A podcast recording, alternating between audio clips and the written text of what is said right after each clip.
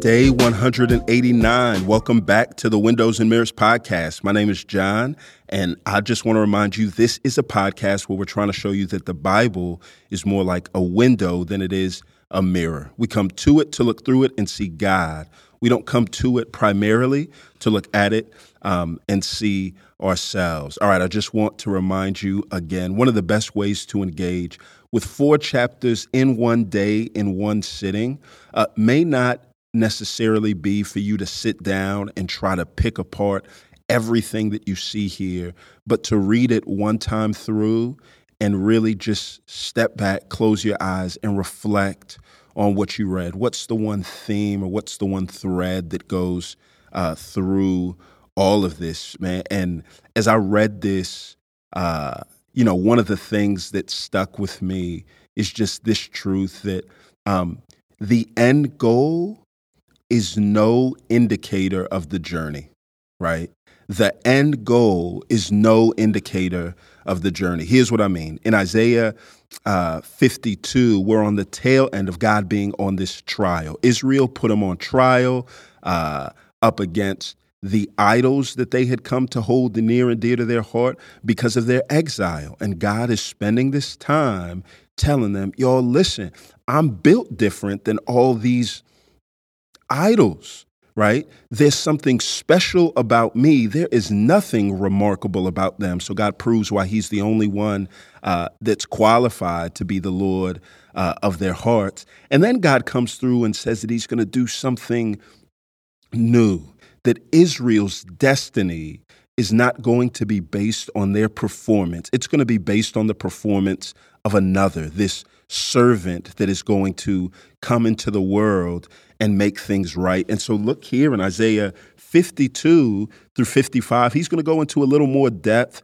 about the journey of the servant. But the very first thing that he does is he talks about the end goal. Isaiah 52, verse 13, it says this Look, see, my servant will be successful he will be raised and lifted up and greatly exalted. So, right there, it seems like good news. The end goal is good news. God saying his servant is going to come into the world and he's going to be successful. And our inclination is to think that if the end goal is good, that the journey is going to be just as pleasant. Oh, it's smooth sailing from here. But look at the very next verse in 52, verse 14. It says this Look, just as many were appalled at you.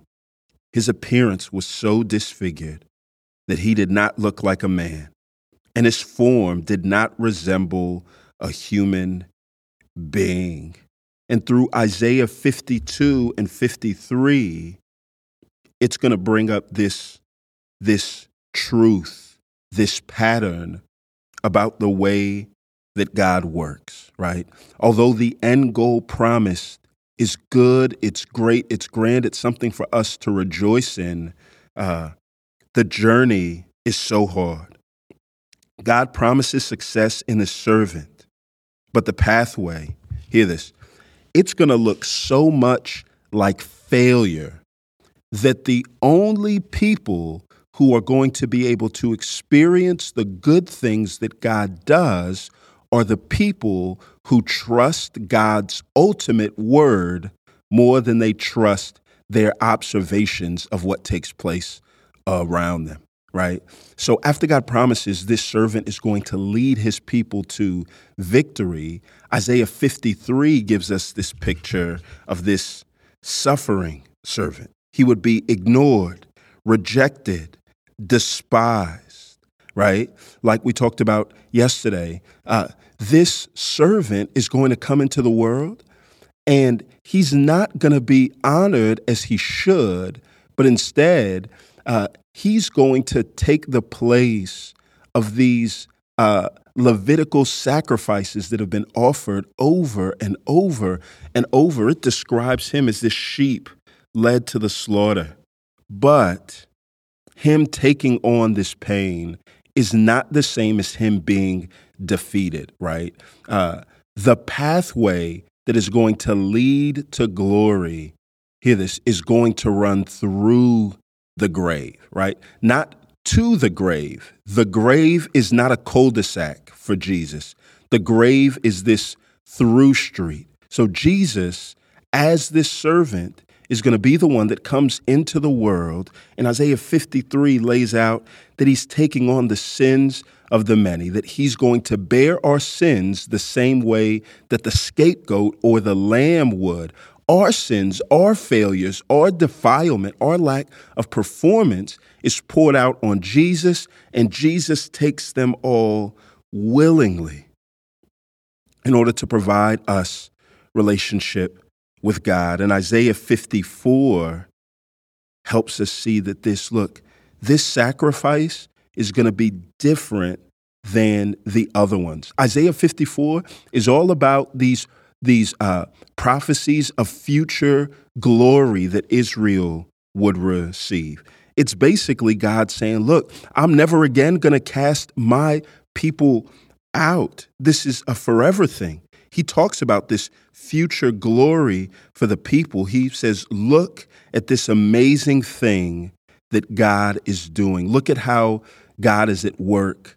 Isaiah 54 lays out um, that this sacrifice of the suffering servant is different from the sacrifices that have gone before. The sacrifices that have gone before uh, were good to cover the past, but they didn't necessarily cover their future guilt. This sacrifice is going to be different because it covers not just the past, but the present and the future. And so Isaiah 55 basically tells the people, not just the people of God that are part of Israel, but the nations that have been covered, come. Come. If you don't have money to buy your salvation, if you don't have performance to buy your salvation, God's saying, Look, I got you. A sacrifice has been made. Leave behind everything that you would put your hope in. Right? The end of Isaiah 55, God says, Look, this is why you can come because I'm good for it. God's going to say of the idols that people compare him to, God's going to say, Look, I'm built different. God's going to look at us and he's going to tell us, Y'all, listen, we're built different. God's saying, I'm ready to offer forgiveness. This is my word that's gone out. And Isaiah 55 ends with God saying, Listen, uh, my word never comes back to me void it accomplishes the work that I have for it. I, it's best to think of the promises of God uh, like checks. All right, checks are these uh, promissory notes. So you write an amount on this check, and basically you sign your name as a promise that when somebody takes that check to the bank, they're going to be able to withdraw the funds. God is saying, look, when I make a promise, for universal redemption and forgiveness. I know it's a big check, but God's saying this listen, my checks don't bounce. I'm good for it, right? So, everybody, right? I don't claim to know where you are, but one thing that I know about you, because it's true about me and our shared humanity, is uh, we've fallen short of God's standard, of God's glory. And by virtue of you even being on this podcast or reading your Bible, there's something inside of you that feels that, all right, maybe there's something in God's word. Maybe there's a solution to this feeling of emptiness and shame. And I want to have this relationship with God. And I think by virtue of our shared humanity, we tend to think that it's going to come through uh, fixing our failures, so ways that we failed in, in, in the past, we think that relationship with God comes by virtue of picking up our performance and doing better. But God is going to talk about the fact that peace with Him never comes through our performance, it always comes through pardon, through forgiveness. God is saying He's ready to forgive. He's footed the bill of all the mistakes in your past. All you have to do is come. So today, come. Take some time, maybe after we're done here, and just sit.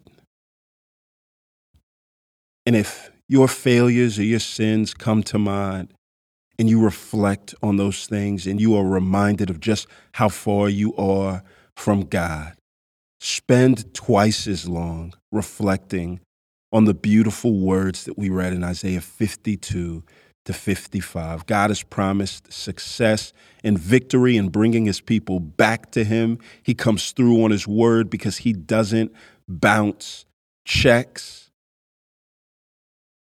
And all that we have to do is come, leave behind our guilt and our shame, leave behind the promises that we have to change, and come and accept forgiveness from God and as we experience that love and that acceptance, there's something about that that changes us. Father, we thank you for the Lord Jesus and the fact that he endured so much for us. God, I pray that you would melt our hearts.